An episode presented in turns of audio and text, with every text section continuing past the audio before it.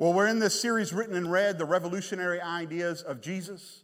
Jesus did not come to this earth in order to make everybody feel happy and comfortable. And, and if you were really excited about the status quo, you probably weren't going to be very excited about Jesus. Um, he, he taught some things that were revolutionary. He, he, he taught ideas that were revolutionizing the, the concepts of the day, and I would venture to say, even the concepts of today.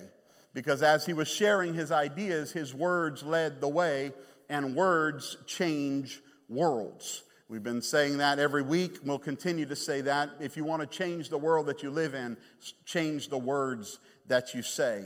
And so, Jesus, at the very beginning of his ministry, he gives this sermon called the Sermon on the Mount. It's the longest sermon on record for him. And in Matthew, we find Matthew chapter 5 through chapter 7, we find the most comprehensive text of this sermon. It's referenced in, other, in others of the Gospels, but it, it's most comprehensive here in the book of Matthew and he's, he's telling them, hey, I'm, I'm changing the way you think about things. But when he does, he does it from a, a place of positivity.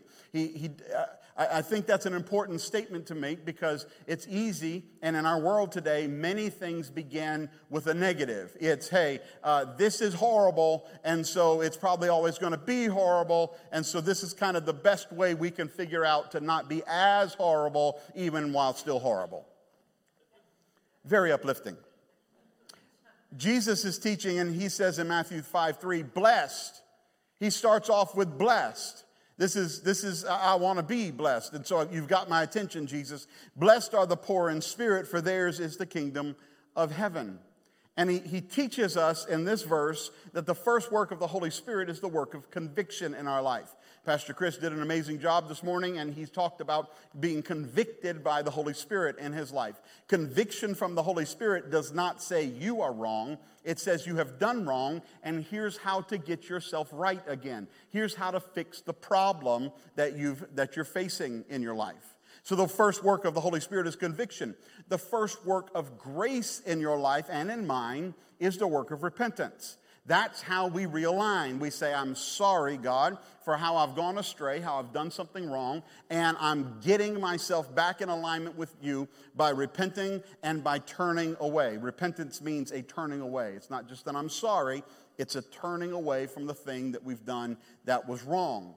And so last week we continued with his sermon, and he, we learned that blessed are those who mourn, for they shall be comforted the mourning shall be comforted.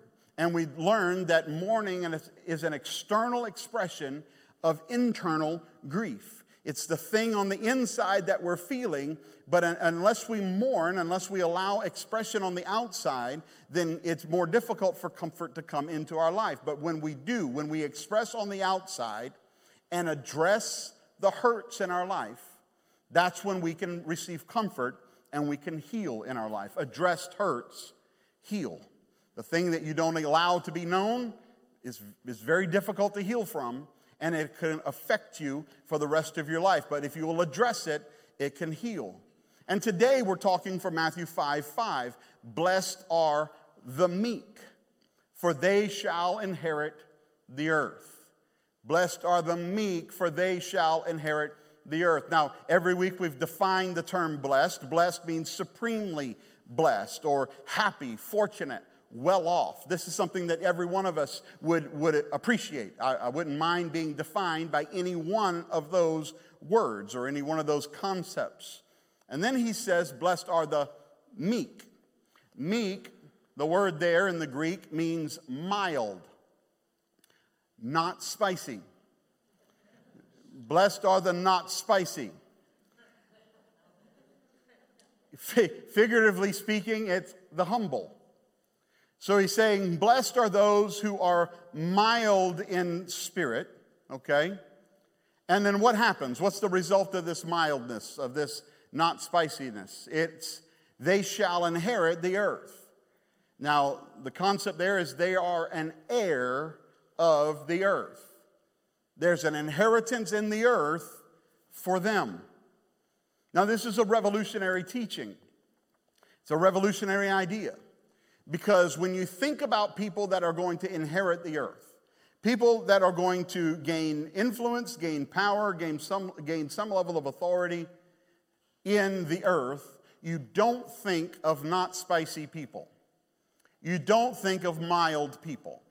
You think of people who are, who are making themselves known. You think of people who are setting themselves apart. You think of people who are loud. The, the people in our world today who are, who are trying to make a difference. Let's say they're trying to make a difference in politics. Uh, all of them are running ads. All of them are trying to get noticed. All of them are saying things in order to be, to, to spice up the dialogue in order for somebody to go, oh, I know that you exist. If you, if you watch the news right now, you're going to see two minutes of news and 45 minutes of ads. And, and if you watch a show on television, you're gonna, the, the show is actually like 30 minutes long, and the other 30 minutes is advertising because companies want to be noticed. And everything in the world today says if you want to make a difference, you first have to be noticed. If you want to make a difference, you've got to push yourself out there. And there are people in our world who are amazing self promoters. Amazing self promoters. They do a good job of putting themselves out there. They get noticed. They are spicy enough to where everybody knows that they exist, whatever the meal may be. They're out there. And so it's a revolutionary thing to say, no, the mild, the humble will inherit the earth. They're going to gain some kind of influence, some kind of power, some kind of, uh, some kind of uh, rulership, if you will, in the world. And it could be that his listeners said, well, wait a minute. If we were in Rome, if we were Romans, maybe this would make some sense. Uh, why doesn't Jesus go on with himself and go to Rome and preach this to Caesar and to those in power in Rome? But we are the servants of Rome. So, how does this make any sense to us? And in fact, I, as a young man, really struggled with the Beatitudes. I struggled with it because I think I came out of my mother's womb wanting to make a difference in the world. I always have wanted to make a difference somehow. And the people that I admired, the people that I looked up to, men and women, were men and women who, who had made themselves known, who were known, who, who the world knew that they existed, the, the, the community knew that they existed. They were, not, they were not people who, when I read, the meek inherit the earth, I, I think meekness, and meekness seems to me to be timid. It seems to me to be afraid somewhat, and maybe kind of in hiding. And, and the people that I was looking at saying, wow, I, I think I'd like to be like them. I'd like to make a difference like them. They weren't timid. They weren't hiding. They weren't uh, afraid. It, it, they, they seemed to be bold and courageous. And, and then I tried to put that with Scripture, and I said, well, the Lord has called us to be bold men and women of faith. He, he's called us to be witnesses for Him. So to stand out in the world and testify of His goodness and His grace. And, and, and uh, He's called us to raise good kids and have good families and be strong spouses. He's, he's called, us to, called us to lead companies and to lead ministry and to lead churches and to, to make a difference in the world around us. And we're supposed to hide at the same time. We're supposed to be mild at the same time. We're supposed to be meek or timid, in my opinion, at the same time. But here's where the, the conflict with the Bible came in for me in this regard, because it's really hard to discount what's being said and say, well, it doesn't really mean that when it's Jesus doing the teaching. It's like, okay, I believe him over here, but if he's going to say that, he, he should have counseled with me prior to making that statement. I would have set him straight. He should have sent me his notes and let me do some editing on his sermon. All young preachers need an editor for their sermons.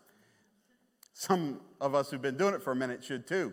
But Jesus didn't ask my opinion before giving this sermon.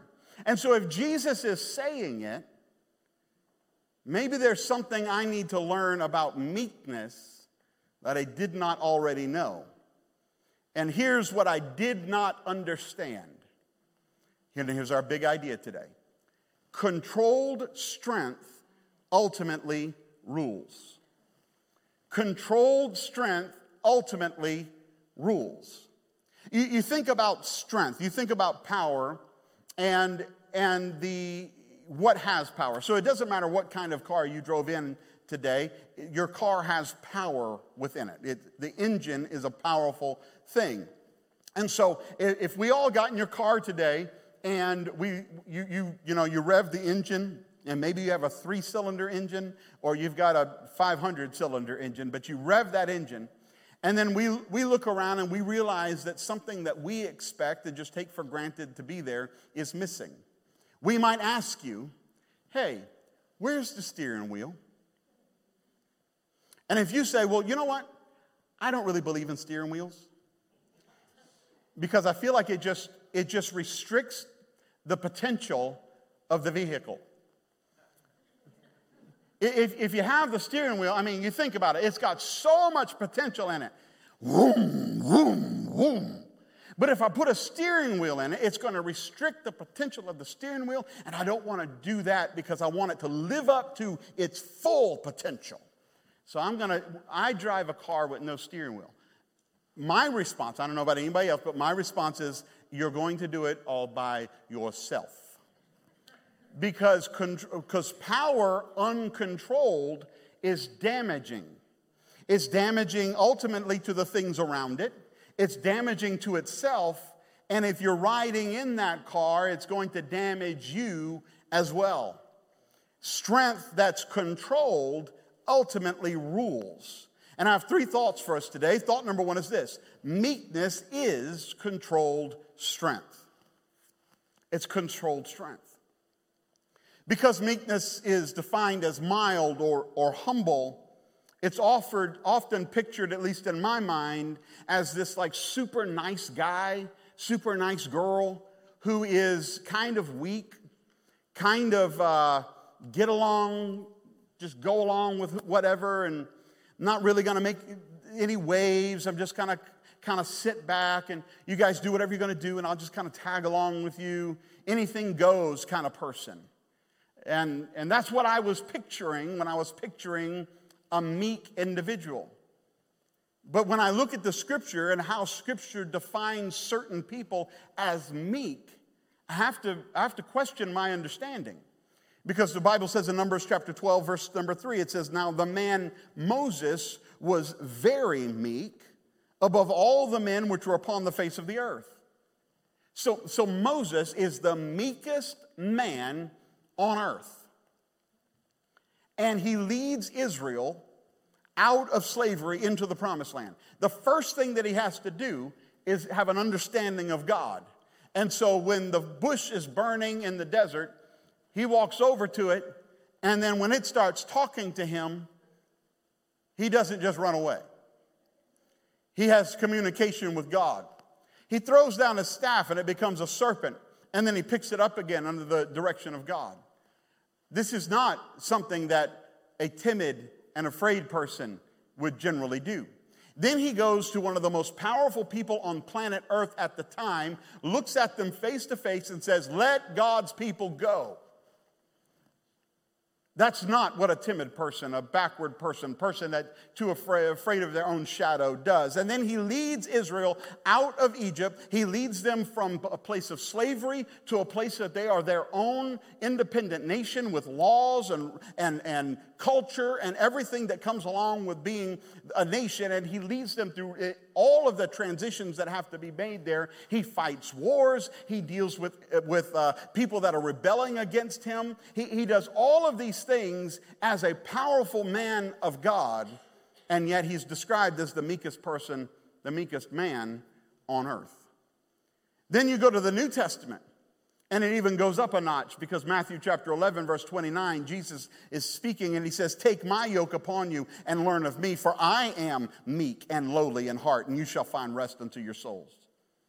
So, the Savior of the world, the one who has all power and authority given to him, the one who came to earth willingly to pay the price for your sin and mine, self describes meekness. He said, I am meek. Now, both are role models, and one of them isn't even a, a, role model. Moses is a great role model. We are told, be like Jesus. So, I mean, he takes role model to the next level. And, and both of them are role models in our life, and both possess great power. You say, well, what kind of power did Moses actually have? Well, one time when Korah and his gang rose up against Moses and started talking bad about him, Moses prayed and God opened up the earth and swallowed up everybody that was talking bad about him and Moses, and uh, along with Korah and his, and his bunch. That's a little freaky. I think I'd pay attention. Okay, God's going to do that uh, when Moses prays. Hey, Moses, wanting coffee? How do you take your Starbucks? Um, Jesus could call down angels from heaven at any point and, and take out whatever he wanted to. In fact, he, his kind of authority was such that when the Roman soldiers came to arrest him, they just said, Hey, we're here to arrest Jesus. And he said, I am he. And when he said, I am he, they all fell down. He, he didn't, even, scripture doesn't say, even say he got up. He, he didn't even like twitch his wrist or anything. He just said, I am he. And they all fell down. He could have taken any of them out in any particular moment. They both had amazing power and strength uh, granted to them by God. But what differentiated them from others in the world that had great power and authority was that before Moses prayed for the ground to open up, first he wept for the people. First, he said, God, I, I, don't want to see this. Is there some way to help change Korah's mind? Is there some way to, to fix this problem in a way that, that it would not cause destruction of anyone? Before Jesus one day will judge the world, he first gave his life for the world. But before he, before he came and used his power to, to, to discipline, if you will, he first uses power to save. Both have the ability to strike out with incredible efficiency, but both controlled their actions to make the greater difference. And when you read this passage of Scripture, keep in mind that Greek culture dominated the, the thought and the writing at this time. And Greek culture characterized meekness as power under control. And Jesus is saying, yeah, that, that works. That works in the kingdom of heaven because when you and I become believers, the Holy Spirit becomes an indwelling presence in our life. And as an indwelling presence in our life, you and I are under the control of the Holy Spirit as much as we will allow the Holy Spirit to control us, to lead us, and to guide us. Meekness is power under control. So, as a believer, the meek, one who is meek can be a rich person that is meek, a poor person that is meek. It can be someone who seems to have earthly authority that is meek. And it can be someone who seems to have no earthly authority at all that is considered meek. They can all be meek because meekness means that whenever I have the ability uh, to strike out against someone, I may temper that response. When, when bitterness would rise up and I, and I want to go crush something, instead I, I, I refuse bitterness and I allow mercy to rise up in my life. When the desire to do harm comes up in my world and your world too. Because, because that's what happens whenever somebody is, cuts me off in traffic for no reason and, and I want to not be meek. I want to say things, and sometimes we do in the privacy of our own vehicle. Oh, don't judge me. I know better than that.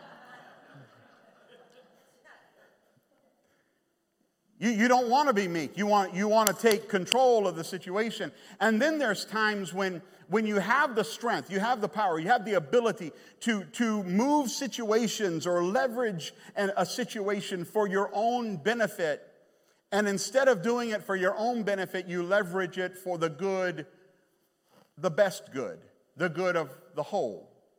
It might be the whole of your family. It might be the whole of your business. It might be the whole, it, may, it could be the whole of any particular area of interest in your life, but it's for the whole that you do something good, that you leverage that strength, that power. You can do all things through Christ within your creation. That's the strength that you have. But we choose to apply that strength where it offers the greatest benefit. And at its core, meekness is lived out in our relationship with other people, it's lived out in community. Poor in spirit is our relationship to God. Mourning is our relationship with our own internal feelings. Meekness is our relationship with our community. And that brings us to thought number two that meekness is maturity in action. Maturity in action. And it aligns with Christ's call to see ourselves accurately. Be poor in spirit means to see ourselves accurately. And so eh, when I'm poor in spirit, I say, here's the strengths that I have, and here's the weaknesses that I have. I, I don't think more of myself than I should, and I think of myself exactly as I should. And I use the strength that I have to best use. And I try to do what I can to mitigate my weaknesses from affecting those that around, that's around me. And it takes maturity. It takes maturity for all of us. You think about an infant, a child, they throw a fit whenever they don't get what they want. If they're, if they're hungry, they throw a fit. If they're, if they're angry, they throw a fit. If they're wet, they throw a fit. If they don't like that toy, they throw a fit. The only response that they know in the world is fit throwing. And, and I think that in some ways, that's kind of how our world is right now. If you want to see a fit, just log on to any social media, media channel of any kind and say anything. And somebody will be happy to throw a fit for you. and on one hand, it's funny and it's humorous, and it's only funny and it's humorous because it is true. But it's also, it's also difficult because the more strength we gain in life, the more impacting our fits are. So, so you think about a child throwing a fit and everybody goes, oh, unless you're the parent, then you're like, oh. But when you're the parent and you throw a fit, it now affects your children. And believe me, we all parents in this room understand what throwing a fit as a parent looks like. But then when you're an employer that throws a fit, now it's affecting all of your employees and all of their families. And whenever you're an employee and you throw a fit, then it's affecting everybody around you there. And, and, and the, the more influence you have, the more strength you have, the more power you have in this world, the, the more impacting and affecting your fits become. And here's the problem the more intense the moment, and the longer the delay of gratification, the more difficult it is to operate with maturity. I, I can be mature when that first person cuts me off in, cra- in traffic. I just drive along, hit my brakes just a minute, and continue. And then the second person cuts me off in traffic, and I'm like, eh. But by the fifth person, I'm on the phone, I'm screaming out the window. My maturity level has dropped dramatically. By the way, that's not a true story about my life, just FYI. Did you see Pastor the other day? He had his head out the window and he was screaming and on the horn. And I think that that's one of the reasons you're seeing what we see on Facebook, on Twitter, and in the news and everywhere else, is because the intensity of the times has ratcheted up.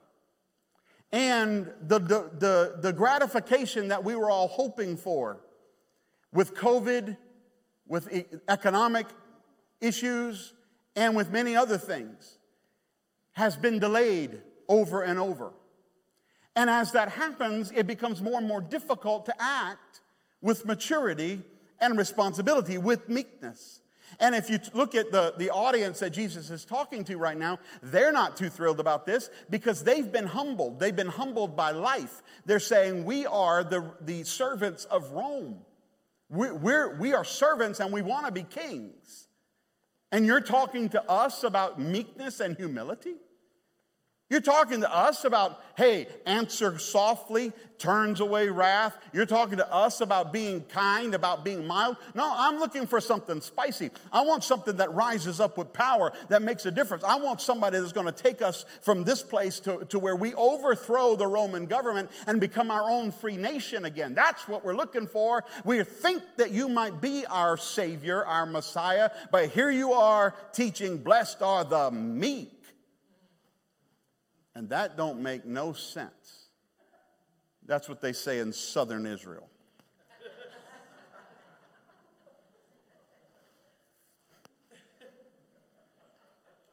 so maturity often defers immediate gratification for the purpose of greater gain.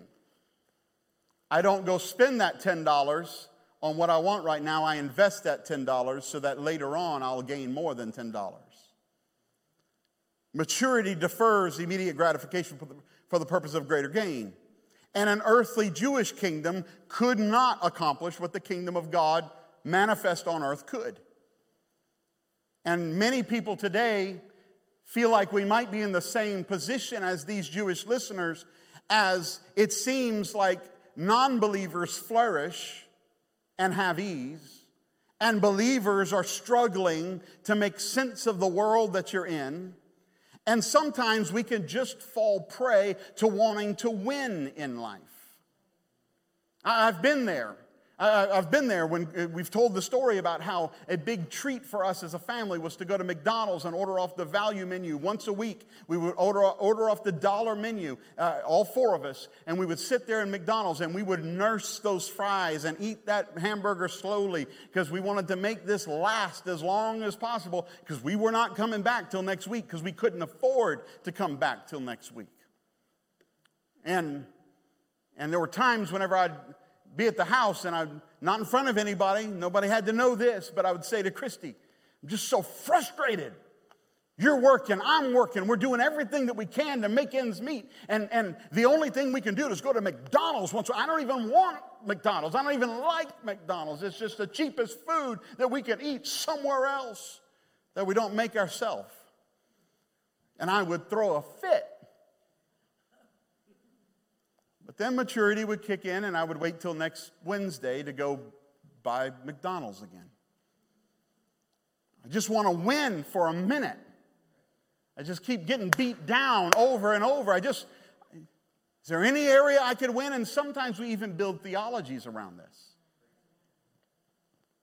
There's two very popular theologies in our world right now, and we swing from one end to the other. Popular teaching says that God chooses us, He saves us, then almost without us realizing it, He uses us to reveal Himself to the world that we live in, and we live our life according to our own design. We don't even realize that God is using us to reveal His glory to the world. And there's another side of the pendulum that says we have all authority and we have all power and we must use all authority and all power to bring heaven to earth. And if that's not happening, it's because we're doing it wrong. And so we swing from little responsibility and little authority to all responsibility and all authority, trying to find a place in which we can win. Where can, where can we win? Because if we're following Christ, we should be winning. We, there should be a win in here somewhere. And the truth is this we have some authority now, and we have access to all authority in Christ Jesus. We have some understanding now, and we have access to all understanding in Christ Jesus. The one with all understanding also has all authority. We don't have it all now, but what we do have, we must use wisely. And, and I liken this to parents. Many of us who are raising children, we have some wisdom that it would be great if they would listen to the wisdom that we have and apply it in their life. Can any parent say amen to that? All right. So, so we know that's true. But what we also recognize is that you and I, as much as we might know, we don't know everything. And our children are facing things that we, we never had to face. And maybe we will never face in our lives. Our children are going through stuff that, that we don't have all of the understanding around it. And so we can give them a lot of information. We have some knowledge now, some authority now, but we don't have all of it. It doesn't mean that we just abandon ship and say, Well, I can't tell you everything that you will ever need, so I'm telling you nothing. Or I can't, re- I can't save you from every situation you will ever face in life, so I'm giving you nothing. We don't do that. And we don't say, I'm going to give you every single thing that I have and act like I know all. And son, daughter, I can save you from everything you'll ever experience. Neither are true we have some, and we have access through Christ for a whole lot more. And Jesus was teaching you're not powerless, you have strength, control it.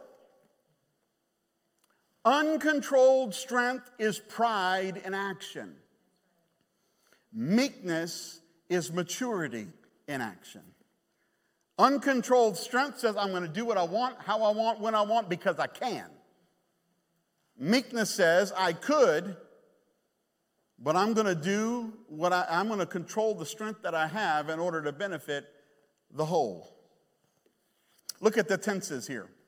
The scripture says, the poor in spirit, theirs is the kingdom of heaven, is present tense. Those who mourn shall be comforted, future tense. The meek shall, future tense, inherit the earth.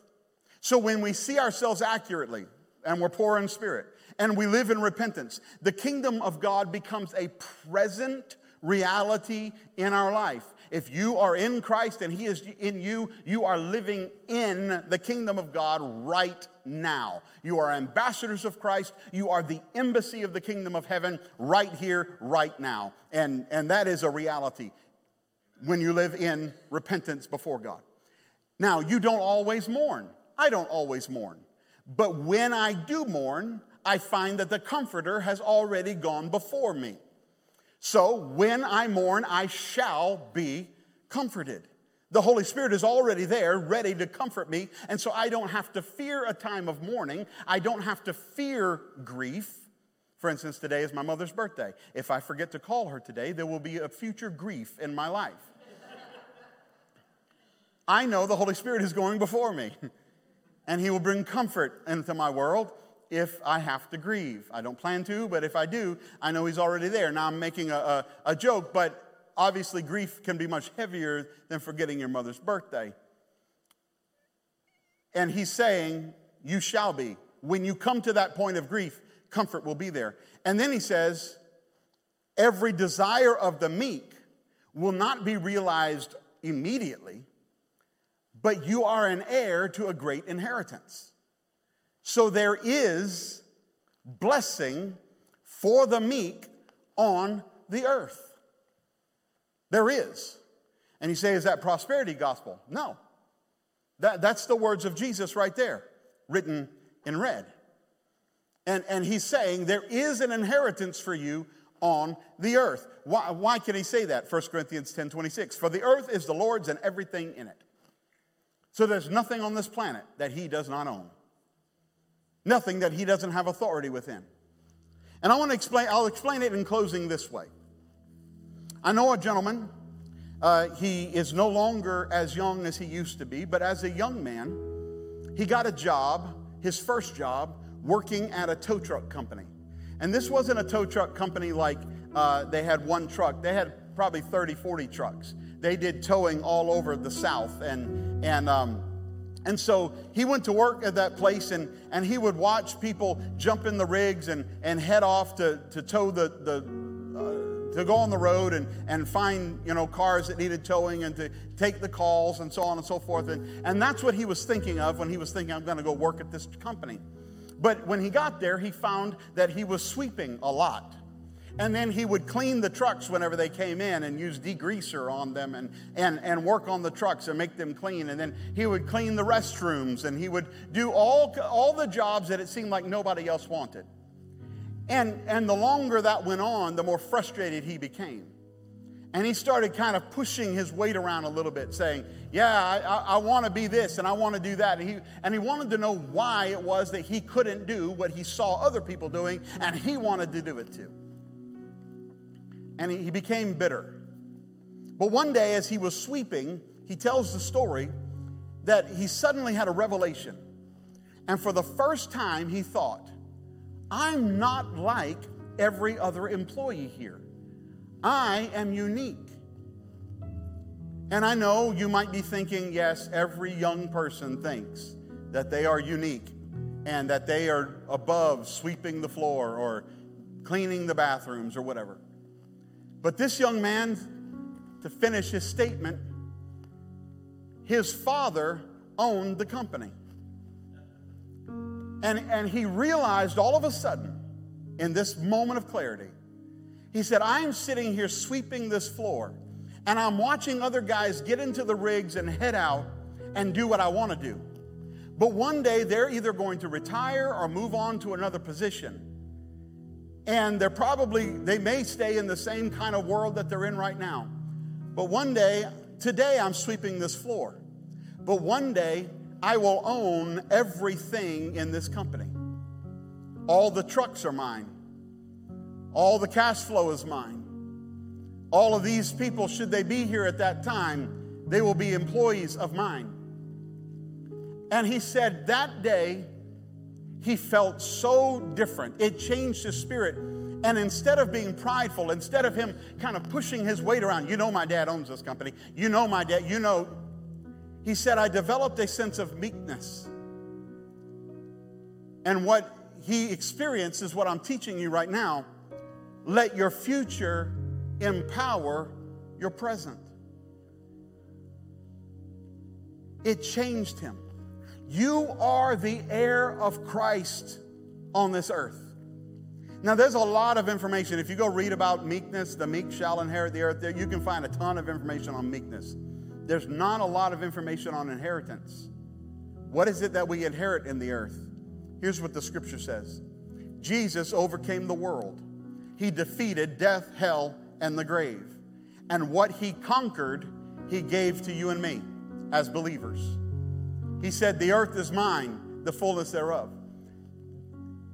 Victory over sin, victory over death, victory over hell, it's mine, and I give it to you. You inherit it. He said in Acts 1 8, You'll receive power or authority when the Holy Spirit comes upon you, and you will be witnesses for me in Jerusalem, Judea, Samaria, the ends of the earth. So no matter where you go in this world, you will be able to operate on my behalf. You'll be able to operate on my behalf in your family, in your marriage, in your employment, in your career, in your company, in your mission, in your ministry. You'll be able to operate on my behalf. So you don't walk in there thinking, I don't have anything and I'm nobody. You don't walk in there thinking, I've got to prove myself to the world. Because there's two things, two ways that you can look at this. The first is this I will be meek so that I can gain an inheritance. I will be meek so that I can gain an inheritance. This is a works based inheritance. If I'm meek enough, then I will inherit this thing. If I can just be lowly and mild enough, then I'll get something from my Father. But the other way to look at this, and I believe the more accurate way to look at this, is I am an heir, so will live with meekness. I am going to inherit all of this. And so I will live with meekness. I will be meek because I'm already an heir. That is grace based inheritance. Because of the Father's grace, the heir has nothing to prove. You have nothing to prove to this world. You don't have to speak loud because God, your, your Father, owns it all. He, he's speaking through you and for you. You don't have to prove yourself because He's already approved of you. That guy didn't get that job because he was the best sweeper the world has ever known. He got that job because his father, 50 rungs up the ladder of the corporate structure, looked at somebody and said, Hire my kid. Let him learn how to control himself. Let him learn how to manage his own life and his own emotions. Let him learn how to show up on time. Let him learn how to go home on time. Let him learn, how to manage his time. Let him learn how to serve before he lords. Let him learn to be meek before he inherits. Would you bow your heads with me right now? Jesus, you said we are strong and you've called us to be meek. Holy Spirit, what are you saying to us in this service right now? What are you saying to each and every one of us as we walk with you and represent you? What, what you, let our hearts and our minds become clear right now as your word penetrates our hearts. We stand with confidence before you. We are your children. You have given us an inheritance. And now you have, you have you've given us a structure in which to live. We don't have to make much of ourselves because you are making much of us. I'm asking you to give us the courage to live with meekness, the confidence to live with meekness, and give us the trust that the inheritance that you'll bring into our life, the value of that inheritance is worth far more than the cost that we will pay. We give you thanks and praise for that in the awesome name of Jesus. And I encourage everyone to say, Amen. Let's stand to our feet and let's worship the Lord in closing.